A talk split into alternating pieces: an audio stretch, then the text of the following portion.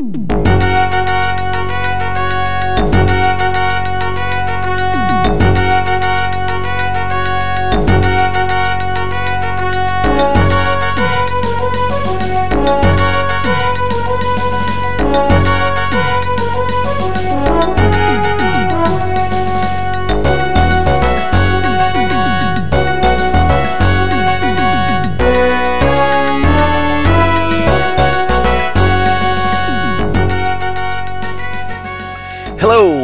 welcome to another Hacker Public Radio. This is your host, Tracy Holtz, otherwise known as Holster. You guys might know me as that from other places. We are going to continue on the Modern Survivalism Part 2. I know it's been a while since I did Part 1. I apologize. I'm not going to give you any excuses. I'm not going to apologize. Just say life came in and you guys know the rest of the story. Before we begin, and people didn't listen to the other one, you can go back and listen to the first one about modern survivalism. It is not tinfoil hat, sitting in the woods, doomsday prepping, everything like that. What to me modern survivalism is is living better now and living better later, with an emphasis on living better now. And do I store food? I store food a little bit. Yes, I do. But the main philosophy you got to remember is you store what you eat and you eat what you store. 500 pounds of beans and rice in your closet does you no good if you don't like beans or rice. If you like beans and rice, that's great. But if you've ever tried to eat plain bean and rice, Eh, that's pretty plain. I'm not gonna really get into that that that's some hard eating. If you just try to eat plain rice and plain beans, as pinto beans, black bean, navy bean, pick one, and just those, no seasonings, no nothing. Hey, and it doesn't take much to store a little spaghetti and spaghetti sauce on the side if you like that. But the main topic we are going to be talking today about is something that everybody can do, whether you're in an apartment if you're in a house, if you got land or anything. But one of the main things you can do to better your life is producing your own food.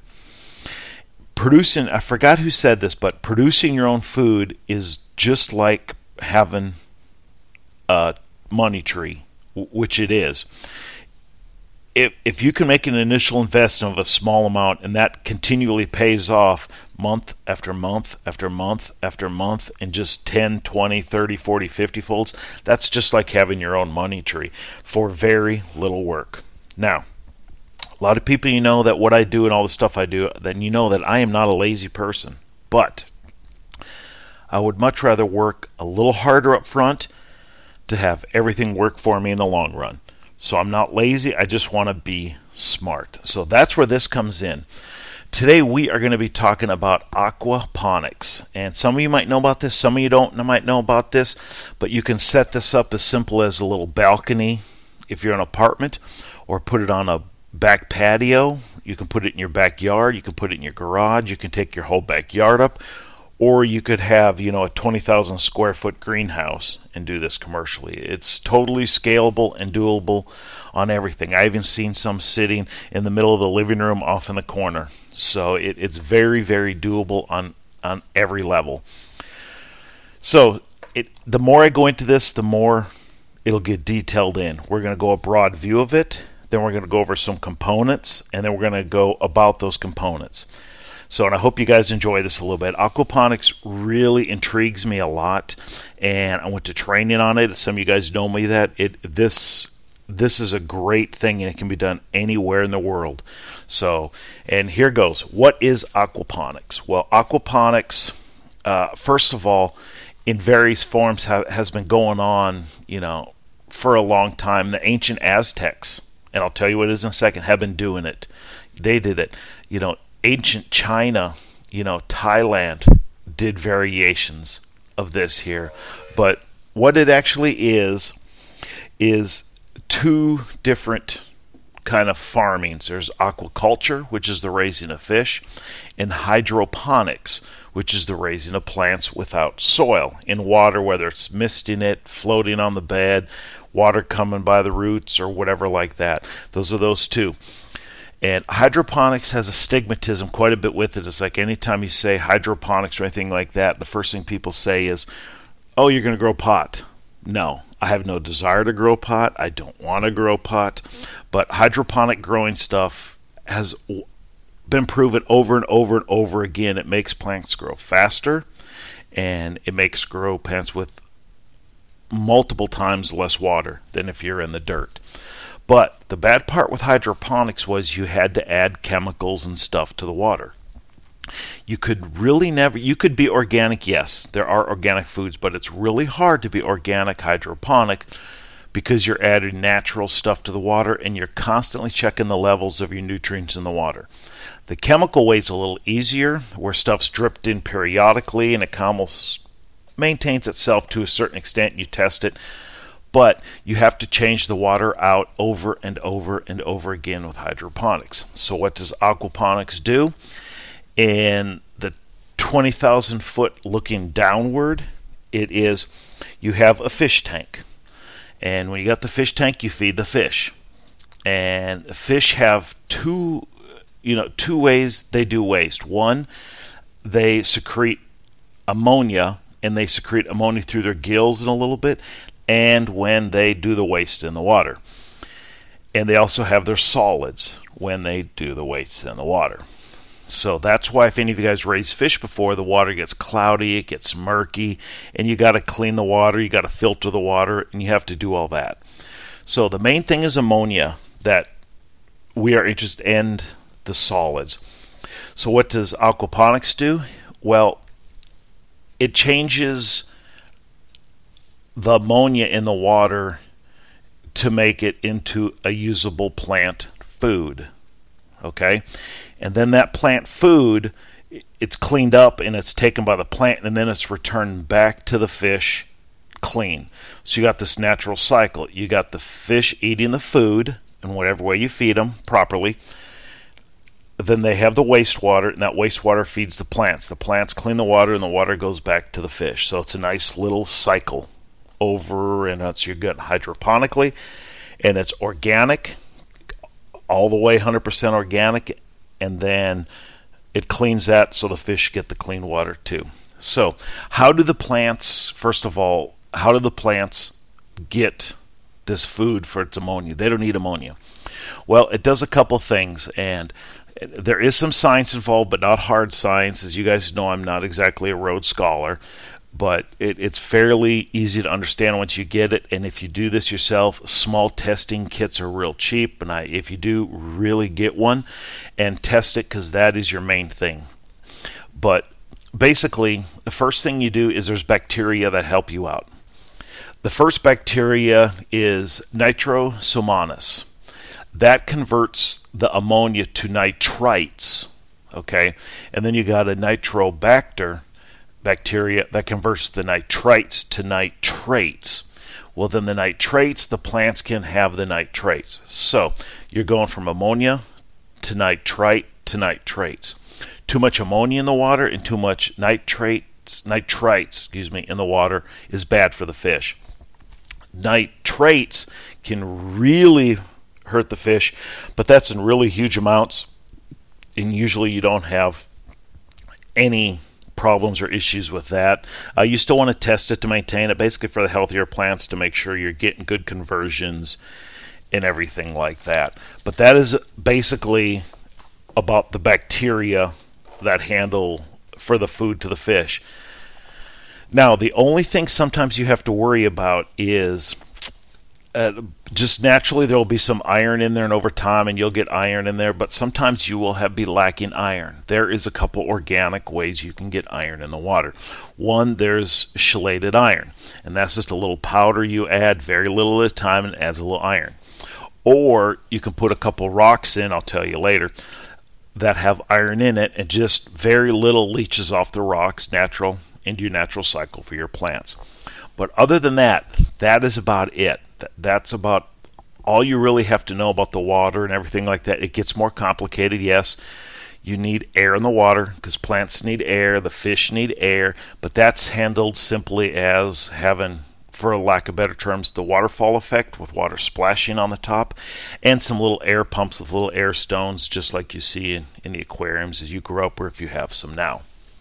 But now we're going to go over to some of the system components of an aquaponics system. The first one is a fish tank. Okay, uh, that is the biggest piece of equipment you'll have, and if you buy one, that'll probably be the most expensive thing you'll have to buy. Now, there's there is no right or wrong way to build. Well, there's a wrong way to build an aquaponics system, but there's no really wrong equipment you can use, with the exception is anything you get has to be make sure it's food grade or potable. So whether it's a 55 gallon drum, you know those blue ones, there's potable ones, there's non-potable ones. You want the potable ones.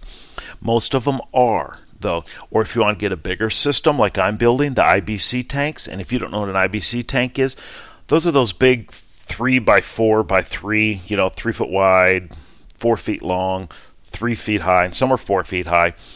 White poly tanks that are food grade and have those metal bars around them like a cage. That's what I'm building my system out of and cutting some and everything like that. And as I go, if you guys know me, you can follow me on YouTube or, or, or, follow me on Facebook or Google Plus.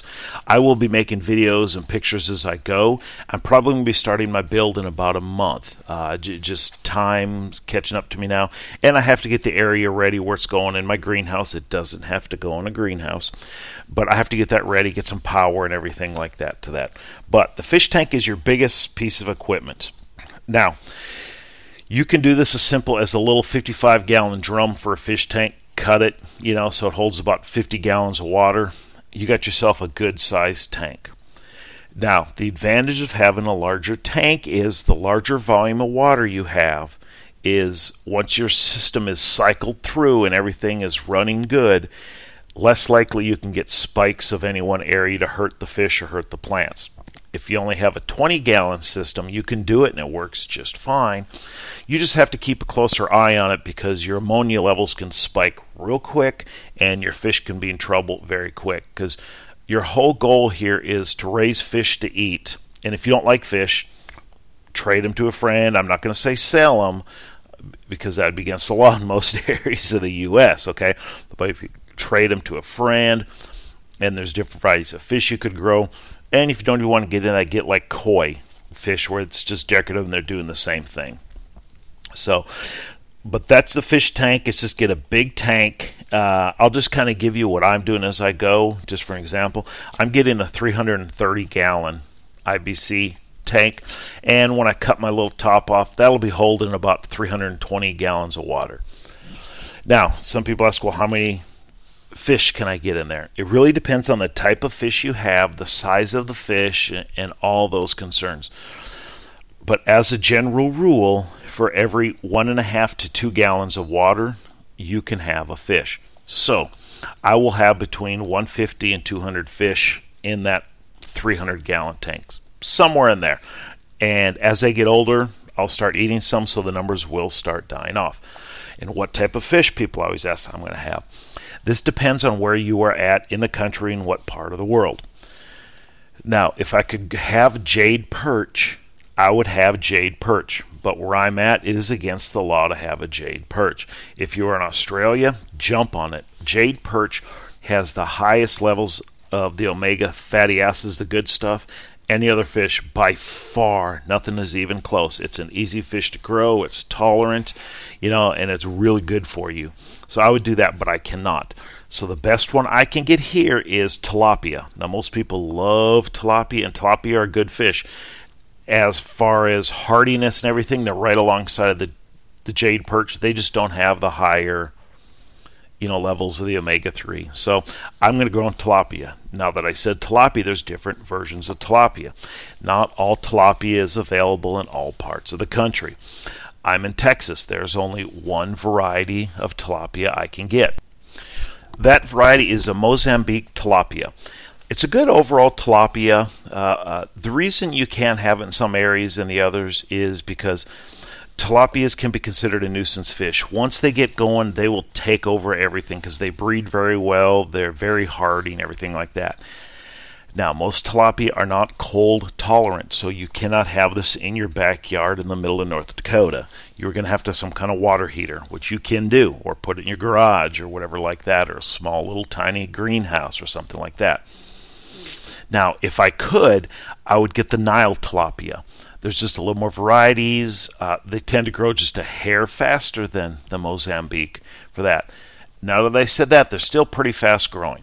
Uh, the Nile tilapia, you can, for sell size, if you want to sell it, if you become commercial in this, or eat size, if you want to eat it, is about six to seven months, where you can add on three to four weeks for the Mozambique. So I'll take a little longer for me.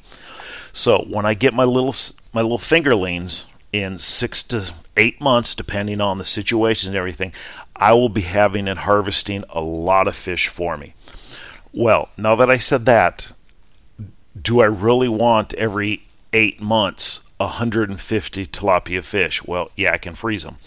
But the way the system will work is after the system is going, you can start breeding your own fish and start raising them up. And tilapias are one of the fish that do not uh, eat their young. They will if they really have to, but they they don't like trouts and everything like that. You know, that will eat their young.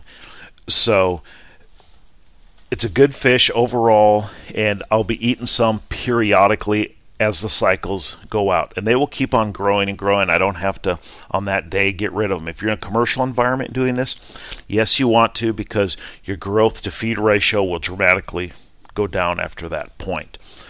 So, uh, but I will be harvesting one to four fish a week when I'm in cycle, depending on, and maybe a little more as I grow. So that is uh, what I will be growing type of fish. Now, a couple other fish you can grow in your areas, and it's going to depend on the temperature. You have to do research what's good, what's bad. Tilapias are really, really forgiving. That's why you're doing it. You could even throw in a couple catfish, and I'll tell you what this is later on the bottom of your sump pump or the bottom of your tank to help clean that up. You could do that too. But a couple other varieties you can do that that do good but don't do as well as jade perch and tilapia is the largemouth bass. Most of you have heard about the largemouth bass. Bluegill, uh, and of course, you know, uh, catfish is another one you can get.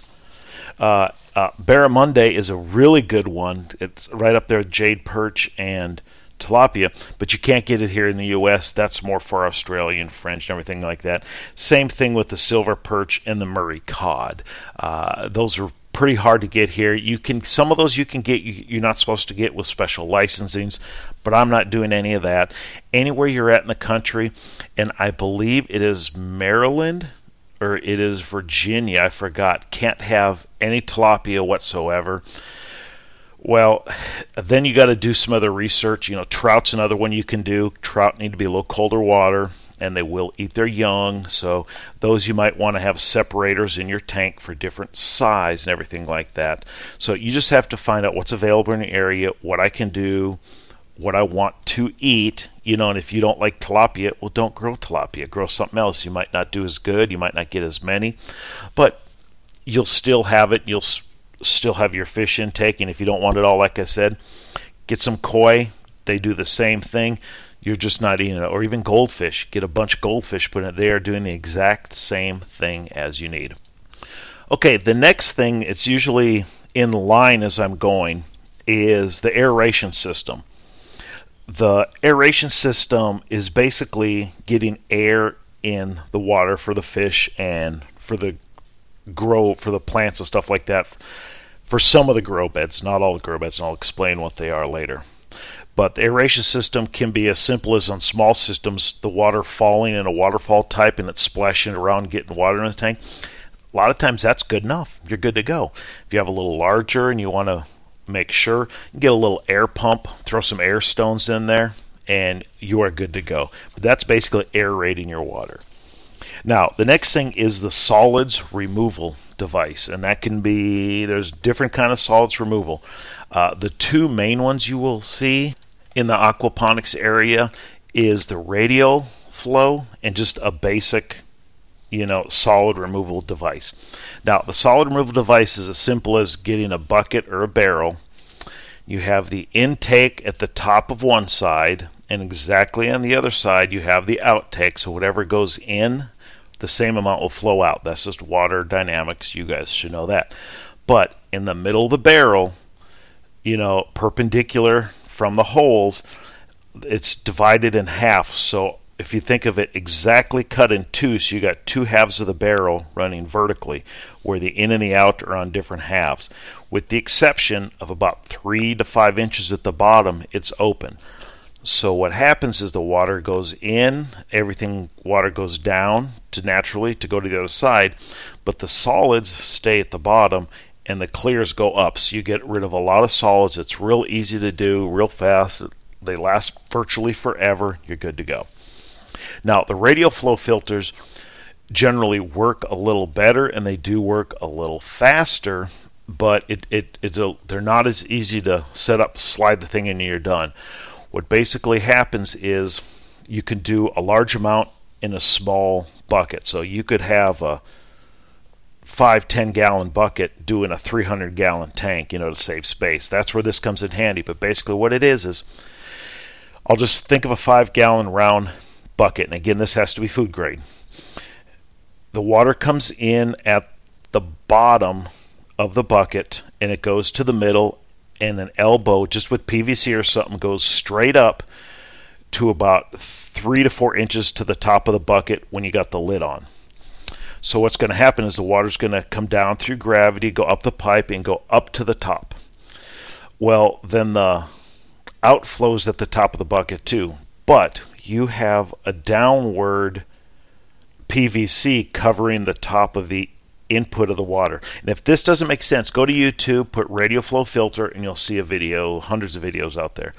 But what that does is the water comes in it sh- with the solids, it shoots up, it hits the top, it goes back down, and when the water is forced down, all the solids keep flowing down, but the water wants out, so that goes back up to the open in and out. So that's why that is. You can generally get a little more flow with this, you, not as much space.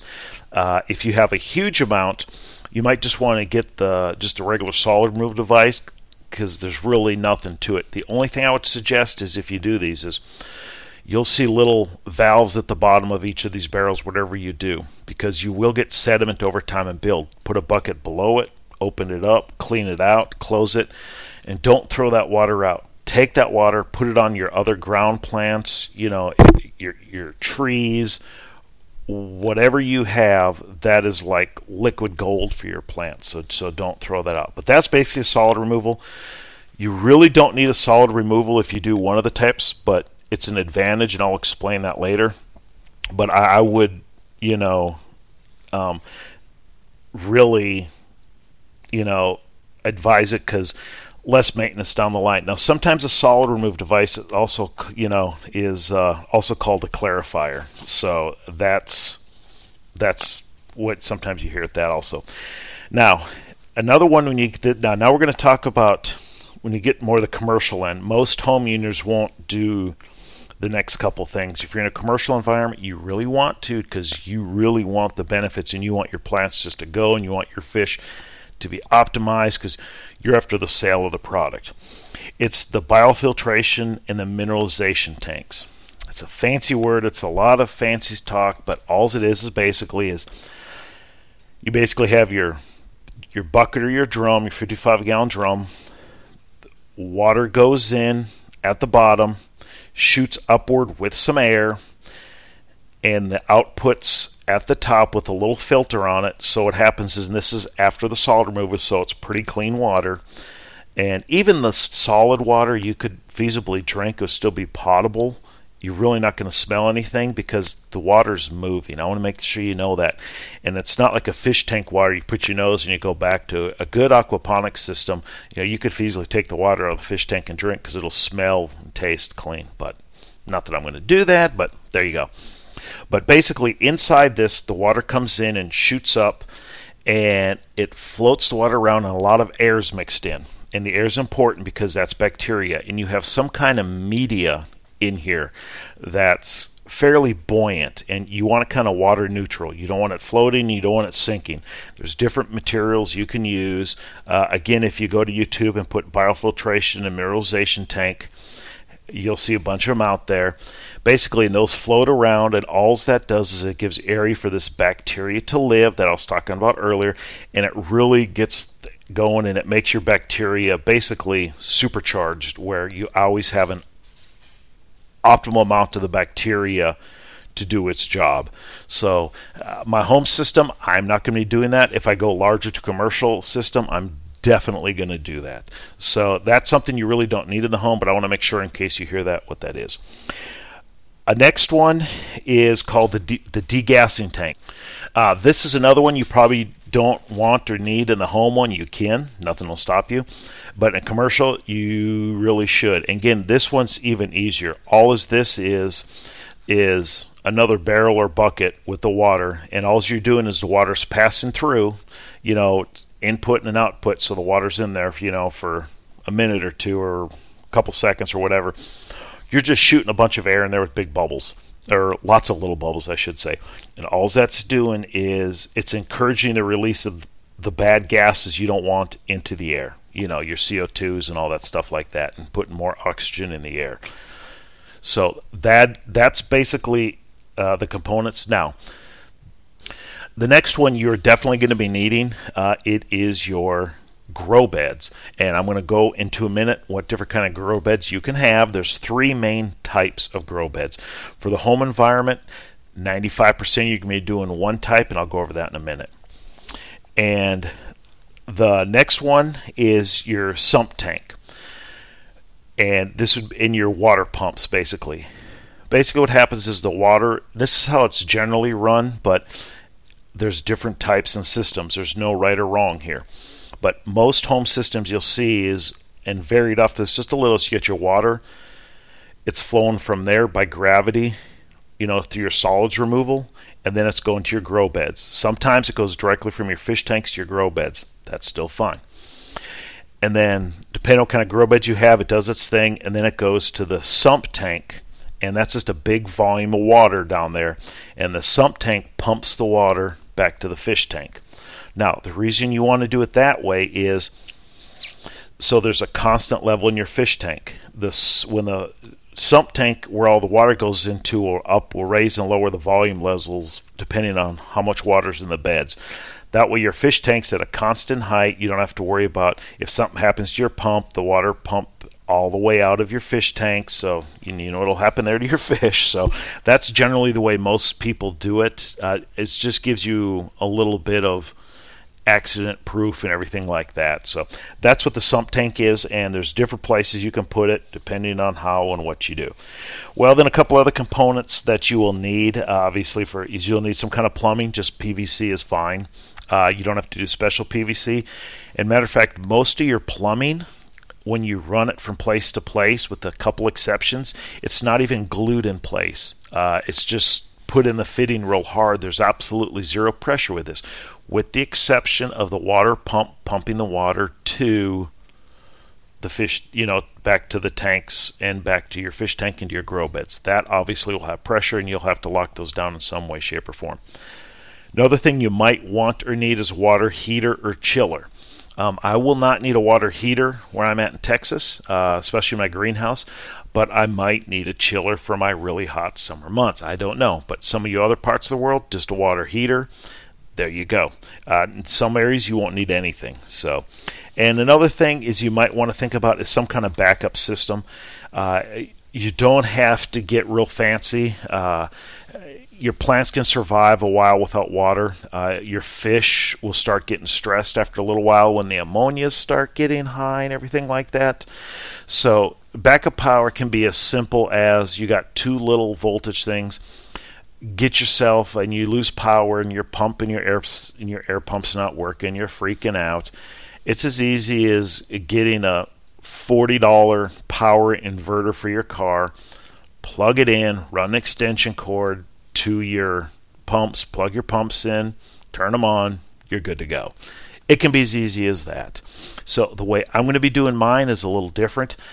I'm going to be having two marine batteries, and they're going to be linked to not together. They're going to be linked in parallel, so they're going to be 12 volts. But I'll have two light. There won't be 24 volts together. It'll be basically a longer life of 12 volts. Then I'm going to have my inverter plugged into that and everything plugged into my power inverter. And then I will have a battery trickle charger, this, the kind of electronic kinds that don't ruin the battery. They're a little more expensive plugged into the batteries so the batteries are charged all the time. So if I ever do lose power, my equipment doesn't even stop because it's running off the battery to begin with. So with the low voltage it'll take with my two batteries, I will get between depending on I'm guessing 15 to 20 hours of no issues and that'll take care of most of my power outages and if it's and if it comes longer I'll just do like I I told you before to do that but little on and offs they're fine. Matter of fact, some parts of the uh, places they don't even pump water to their plants at night when it's real cold. They just keep the water circulating to the fish. So your plants are really resilient to that. So, and the other thing is another thing you don't need, but you can, is a greenhouse. You know, or environmental controls and all that whole big realm. You'll get better results, but they're not needed. You know, matter of fact, I highly suggest you don't build that right away uh, get get your system going, and then if you really get into it, expand later. It just adds another complexity when you start up and another cost because uh, when you do this, you get great vegetables, great you know. Uh, fish and everything like that. And what you can grow is almost endless. You know, pretty much any kind of vegetable you want, you can grow. You know, your lettuce, even fruits. You know, you can grow in there. You can plant trees in there. Matter of fact, one of our grow beds, we are actually going to put one of our uh, uh, a lime tree. That's that's going to be in our greenhouse. So you can plant trees in there. Uh, so. Speaking of the grow beds, let's get into that specifically. I said I was going to get more detail about the different grow beds because there are three main type of grow beds you can have. The first type of grow bed is the one most people will have, and it's the media filled bed. And that's just some kind of container. You want it a foot deep. You don't want it much more than a foot because then it's just a waste, filled with some kind of media. Now, it works best if the media is about three quarter inch. It's not exact. You go a little smaller, a little bigger, and you're fine. But you don't want it too big and you don't want it too small because you do want the airflow and everything like that. And you can do simple as three quarter inch rock. Now, you don't want highly mineralized rock that will leach in the soil to throw off your chemistry. You don't want that. Uh, and there's different types you can get. Expanded shale is a really good one that you can get, and it's neutral free. And there's also something called, you know, the expanded clay. It's little three quarter inch, little look like little clay balls that are solid that you can get that are real light. Now, the advantage of the clay balls, that's what I'm using, is it's inert. It's really light. I can have a tomato plant that's growing. I can pull the whole thing out, roots and all, and look at it. Yep, and plant it back, and the plant is perfectly healthy because it gives that much and everything comes out. Downside is, is if this is outside and not protected, you get a high wind, these plants can fall over. So eh, you do have to watch out for that. Explained, but it's easy to plant stuff. And when you plant stuff, when you start it from seed or you buy it, you want to rinse the soil off. And it's just as easy a bucket of water. If you buy the seedlings, you know they're little two inch by two inch cubes or whatever like that. Put it in the bucket, not the whole plant, just the root. So shake it around real gently and rub on it real gently, and you'll see all the dirt just fall off, and you'll get 99, 95 to 99 percent of all the dirt off. You're fine without the little amount. Then you can plant the roots in there, and you're good to go. And what the media bed does is the water is pumped into the media bed and it fills up from the bottom all the way to two inches from the top. You don't want the water to go to the top because you want the two inches of dry material at the top so no light can hit the water and you don't get any algae growth. Uh, algae is not really bad for your system, but it will take the oxygen and nutrients out of the water that you want otherwise, and it doesn't look as good. So the water fills up to, to the top, and then you have what's called a bell siphon, and you can also get what's called a loop siphon, and I haven't decided which way to go, but the bell siphon is what most people use. And again, if you type, you know, aquaponic bell siphon in YouTube, you'll have about 400 videos, you know, to watch what it is. But basically, what it does, it fills up when it gets to a certain height. Uh, just through the siphoning effect, will siphon all the water out of the bed down to about an inch or two to the bottom. And then it starts filling up again. And you just get this fill, you know, and drain, fill and drain. And what that does is, with that nutrient water, your plant roots are getting 100% of all the food they want. Uh, basically, they're an all you can eat buffet line in Las Vegas. Anything they want, all the time they want, they can take it.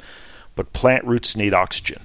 So what this does is when the water goes down, as it goes down, it goes down really quick because it takes depends on how you have it set up 10 to 20 minutes to fill up that foot and it'll take two to about two minutes just to drain all the water out so it's a quick empty what that does is it forces water down through the rocks that's why you don't want really fine like sand it's harder for the air to get through the air will come down and get to all the roots. The roots can get all the air it wants. So it's getting 100% of the air it wants and 100% of the water it wants.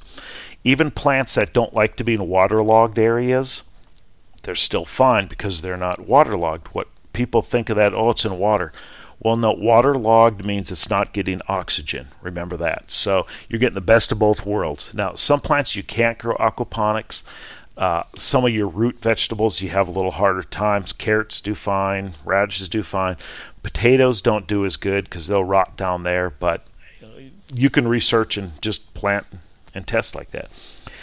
The next one is the NFT. This is basically you've got probably seen these out there. and If you look at hydroponic system, uh, basically I believe that stands for nutrient filled tunnel. I, I, I think. but basically, it almost looks like a trough going down, a three, four, five inch trough going down at a slight angle. The water's put in at one end, it runs down by gravity to the other end, and the roots sit in this water that's running past it all the time. Now, the reason I don't like that where I am at, the water heats up real quick in those runs and then it gets back real hot to the fish. So if, if I'm in Texas, if I do this, I want really short runs. I want two, three foot runs, four max, just to keep the temperature down. You're in the middle of Minnesota and Wisconsin, hey, you can have really long runs and it really, you know, with the exception of a couple, two, three, four weeks a year, you really have to worry about that. You'll be fine. So that's that's used quite a bit in the hydroponics industry, and that's what that is. And the last one is the raft. Now, a lot of people know the raft because they've been to Disney World or Disneyland and they got their big hydroponic system up where they got all the lettuces floating on the water. That's basically they look they look like they're on big styrofoam sheets with holes in them. Basically, the lettuce is sitting in a little hole. The roots are floating in the water all the time. Lettuces can be in water all the time, no issue. That's why they pump a lot of air in there, so there's still oxygen in the water, and that's fine for the lettuces. And the stuff's floating, and you plant them on one end of the bed and then you harvest them on the other end. So every day you're pushing them some down that you've taken out, and then on the planting end. So it's a constant cycle, putting them all in one end, harvesting down on the on the other end. But those are basically the three type of grow beds that you will see. But most of you, if you do this, will do the media filled bed design, which is great. And I'm doing a little hybrid. I'm going to be doing six media filled bed and one raft bed. Uh, but I will also have little tiny NFTs set up in a non traditional way. And basically, it'll be a tower set up with a big four inch PVC with holes in them. Uh, it'll be it'll be a strawberry tower with openings on it, and the water will go up to the top and trickle down all the way through it, and then back through to my system. So I'll be doing the NFT and letting it a little non traditional way. But those are the basic types of beds you have. But that's basically the aquaponics system in itself. A couple things you want to remember, and this is one of the good ones, is you cannot get E. coli with an aquaponic system. E. coli comes from warm-blooded animals in some way, shape, or form. Fish are for li- not really cold-blooded, cold-blooded. Let's say that. So you cannot get E. coli from this. And secondly, is you never want to use pest control on your plants. Ever, ever, ever. You'll have healthier plants, you'll probably have less bugs to begin with. But you never want to because that will get in the fish and that will stress the fish out. And fish can get stressed very easily, and fish can die from stress very easily. A lot of you guys might know that and everything like that. But that's basically aquaponics system as a whole. Like I said, there's tons of different systems. I've seen some designed just out of those blue 55 gallon drums One of those is the tank, and another one cut in half the long way for a couple media beds and sit out on a balcony or the back patio. And it did its thing. So it's it's a great thing to do. You can get a lot of food production out of this for a little space, and once it's set up, it almost runs itself. You're just going out a couple times a day feeding the fish, and you can even supplement that by growing some of your own food. Take a little container, put some of the fish water in there, and start growing duckweed. Now, duckweed, some of you guys haven't seen in the ponds, will double every 30 to 48 hours. So and it's very it's like 35 40% protein so it's very high protein for your fish tilapia will eat it so you might want to do that just for free fish food another thing you can do is it's it's called a black fly larva trap now you don't want the household flies but once black flies get in there and they they'll take over a colony uh, house flies will not go into it because black flies really don't carry anything bad to you but you're really not. They're just laying their eggs in there. Then the larvae are growing. You can put black fly larva traps, you know, on YouTube, and you'll get some videos. There's no smell to it, but basically you're catching all the larvae before they drop and go in the ground and become flies. So you're actually controlling some of the population, if anything. Take them. You can also feed your fish some of the larvae because those are like 40, 45% protein and 30% fat. So you could even for lack of better terms, grow some of your own food so you don't you're not even buying as much food you know. I plan on supplementing at least 50% of my food with something homegrown so i'm only purchasing half the amount of food that i would. And that's your only really input. You know feed them a couple times a day not too much. You, you can read in depth how to do that. I'm not going to go into that. But eh, just just feed them a couple times a day, three times a day if you really want to. You can have a timer if you want to. Check your levels for your different nitrite, nitrate, and ammonias and everything in the water to make sure it's all healthy. That's all you're really doing and watching it and collecting the food. So and harvesting the fish. So I really think aquaponics is a great thing. And, what does this have to do with modern survivalism? It's making yourself live better now. And if something bad happens later, yes, you're already there and you're already prepared. But I'm looking more at it as I can live a lot better now uh, than I could have without it. So aquaponics is a great thing. It can be a great hobby. You know, if you're into gardening and, and already, look into aquaponics. You're already there. If you like fish, hey, this is another great thing. You might as well get some food alongside the fish if you're already into fish. So, and if you like eating fish a lot, better yet too. So, look into aquaponics. It's a great thing you can do. It can be a great hobby, you know, and it can even be a commercial environment. Because if you look at lettuces, you will sell lettuces at a premium if you get into this commercially. Now, obviously, you have the business license, yada yada yada. But if you sell the high grade lettuce the lowest you'll get anywhere in the country is two dollars a head, and that is an iceberg lettuce. So uh, don't grow iceberg lettuce. Cardboard has more nutrition than iceberg lettuce. But your other lettuces, you'll get about two dollars a head for it. Well, with with two dollars the head, you know, lettuce grows in about 30 days, so you're getting a fast product. You know, and once you get your system down, you know, you can feasibly work two to five hours a day, you know, five, six days a week, and, you know, and sell a thousand, fifteen hundred a week. So, and that's not a bad income, you know, for that, not say a little amount of work, but that work. Now, that's after the system is set up and you know what you're doing, you got to get going. Right away, you're going to be putting in a lot of time and everything. So, it can be a commercial environment too. So I really recommend everybody look into aquaponics. It's fun. Uh, I'm going to have it, and again, uh, you can follow me on Google Plus or Facebook, and I will be posting some videos and pictures as I build mine. I'll be starting to build mine probably in about a month, I'm guessing, maybe a little sooner, depending on time. And you'll be able to see anything there if it interests you. And if you have any questions or anything like that about the aquaponics and you don't want to look online or you get the lazy web like I do sometime, or if you have a question you don't want to ask somebody because you feel stupid, just shoot me an email. You know, I really don't care. And I'm not going to be putting my email on the website. You have to listen to it right here. But it is Tracy, T R A C Y, at htredneck.com, H T R E D N E C K.com, or Tracy Holz, T R A C Y, H O L Z on Google Plus or Facebook, and you can find me there. And I believe there's another Tracy Holz out there, and that's it shouldn't be too hard. That's a female, and I think they're in Europe, and there might be one in the U.S. I don't know, but I'm the one down in Texas. So any questions, hit me up or anything like that. And I appreciate everybody listening to this, and everybody have a great day.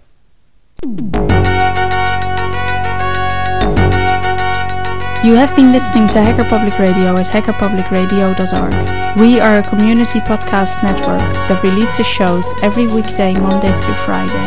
Today's show, like all our shows, was contributed by a HPR listener like yourself.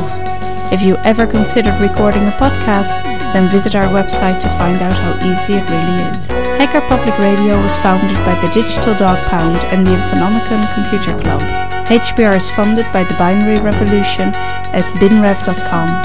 All BinRev projects are proudly sponsored by Lunar Pages. From shared hosting to custom private clouds, go to lunarpages.com for all your hosting needs. Unless otherwise stated, today's show is released under a Creative Commons Attribution Share Alike 3.0 license.